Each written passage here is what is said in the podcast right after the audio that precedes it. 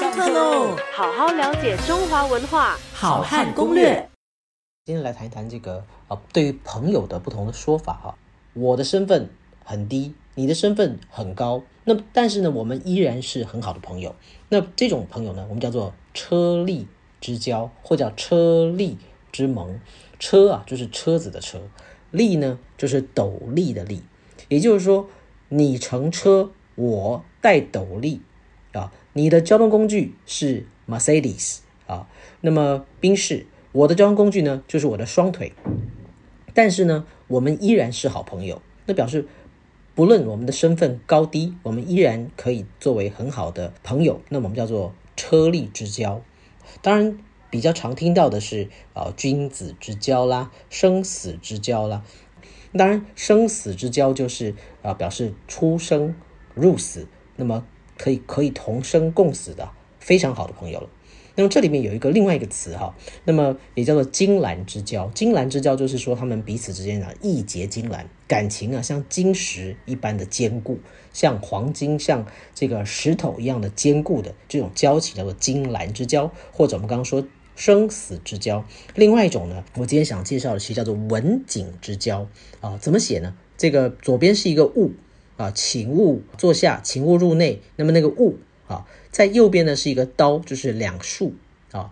那么就是我们讲这个啊，刘邦的刘的右边啊。那么那个部那个部位哈，那么再加上左边是一个勿啊，就是请勿做什么事情的那个勿，叫文景之交。景啊，就是脖子的意思，就是颈子啊。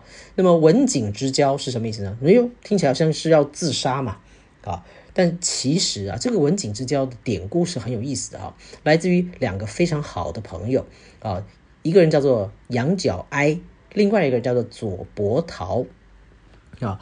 这个羊角哀跟左伯桃呢，这对各位来说可能是一个很生的名字哈。羊角哀啊，这个羊角呢，它就是复姓。复姓羊角，羊角就是哪两个字呢？你没听错啊，就是就是羊头上的角的那两个字，羊角，它是复姓，古代的复姓哈。羊角，那他的名字呢，单单一个字就是哀，所以他的名字是羊角哀啊。他的好朋友呢叫左伯桃啊，左大概我们接接触到姓左的可能有哈，就是左右的左。伯啊，就是这个伯仲叔季的伯啊，大伯二伯的伯，桃就桃子的桃。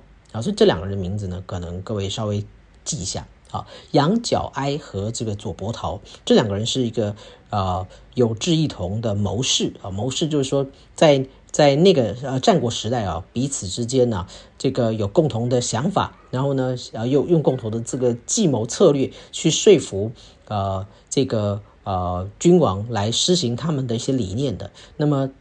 这样的一个好朋友啊，他们两个是一个当时是个谋士，那么同时也是有志一同的好朋友。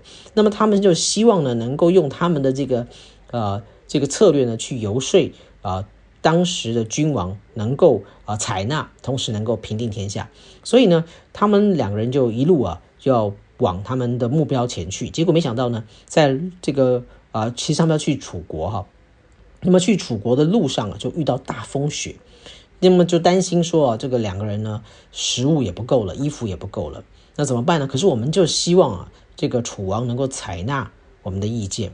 那么所以呢，就两个人只能选择活一个啊。于是呢，左伯桃毅然决然呢，就把他的衣服啊、粮食啊，通通交给了羊角哀。那么自己呢，选择活活冻死在这个树洞里面。那么让这个呃这个羊角哀呢，去啊完成辅佐。啊，楚王的这个呃梦想，所以他们两个人呢，只选择让这个杨角哀活了，可是左伯桃却死了。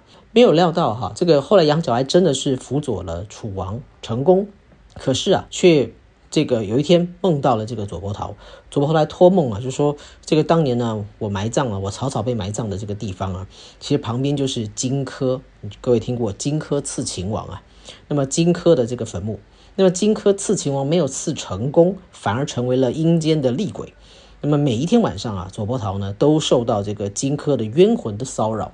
好，那么杨角哀梦到这个梦，他就很清楚的知道说这就是我的朋友托梦来的。